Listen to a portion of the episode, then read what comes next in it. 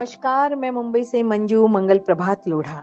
मेरी नई कविता, चाय, कॉफ़ी का प्याला, हमारा हम निवाला सुबह आँख खुलते ही हाथ में हो चाय, कॉफ़ी का एक प्याला। साथ में हो दैनिक खबरनामा। और बज रहा हो प्रभु सुमरन का गाना। कितनी सुहानी शुरुआत होती है शुभ प्रभात की एक नए दिन के ये चाय, कॉफ़ी भी कितनी अजीब होती है। इससे न जाने कितने अनजाने रिश्ते जुड़ जाते हैं। चाय, कॉफ़ी का एक कप और कुछ पल का संवाद किसी अनजान को भी अपना बना देता है। कभी कभी तो ये अनजान दिलों का, जीवन भर का साथ बन जाता है।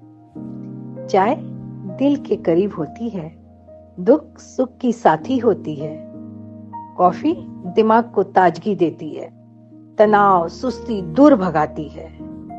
चाय की सब चाह करते हैं। कॉफ़ी दिमागी उलझन को हल कर देती है। एक चाय काफ़ी है, बातों का सिलसिला शुरू करने। चाय आम आदमी का प्रतीक है। कॉफ़ी प्रबुद्ध व्यक्तित्व का प्रतीक है। चाय में मिठास मसाला होता है, लेकिन कॉफ़ी है ना, थोड़ी सी कड़क जायकेदार होती है। पर चाहे कुछ भी हो, चाय कॉफ़ी का प्याला थामे।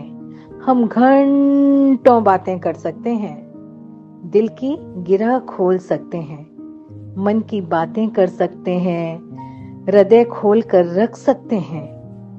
चाय कॉफ़ी के उड़ते धुएँ के साथ दिल का सारा गुबार निकाल सकते हैं। इसलिए तो सब कहते हैं ये चाय, कॉफ़ी नहीं, हमारा हम निवाला है।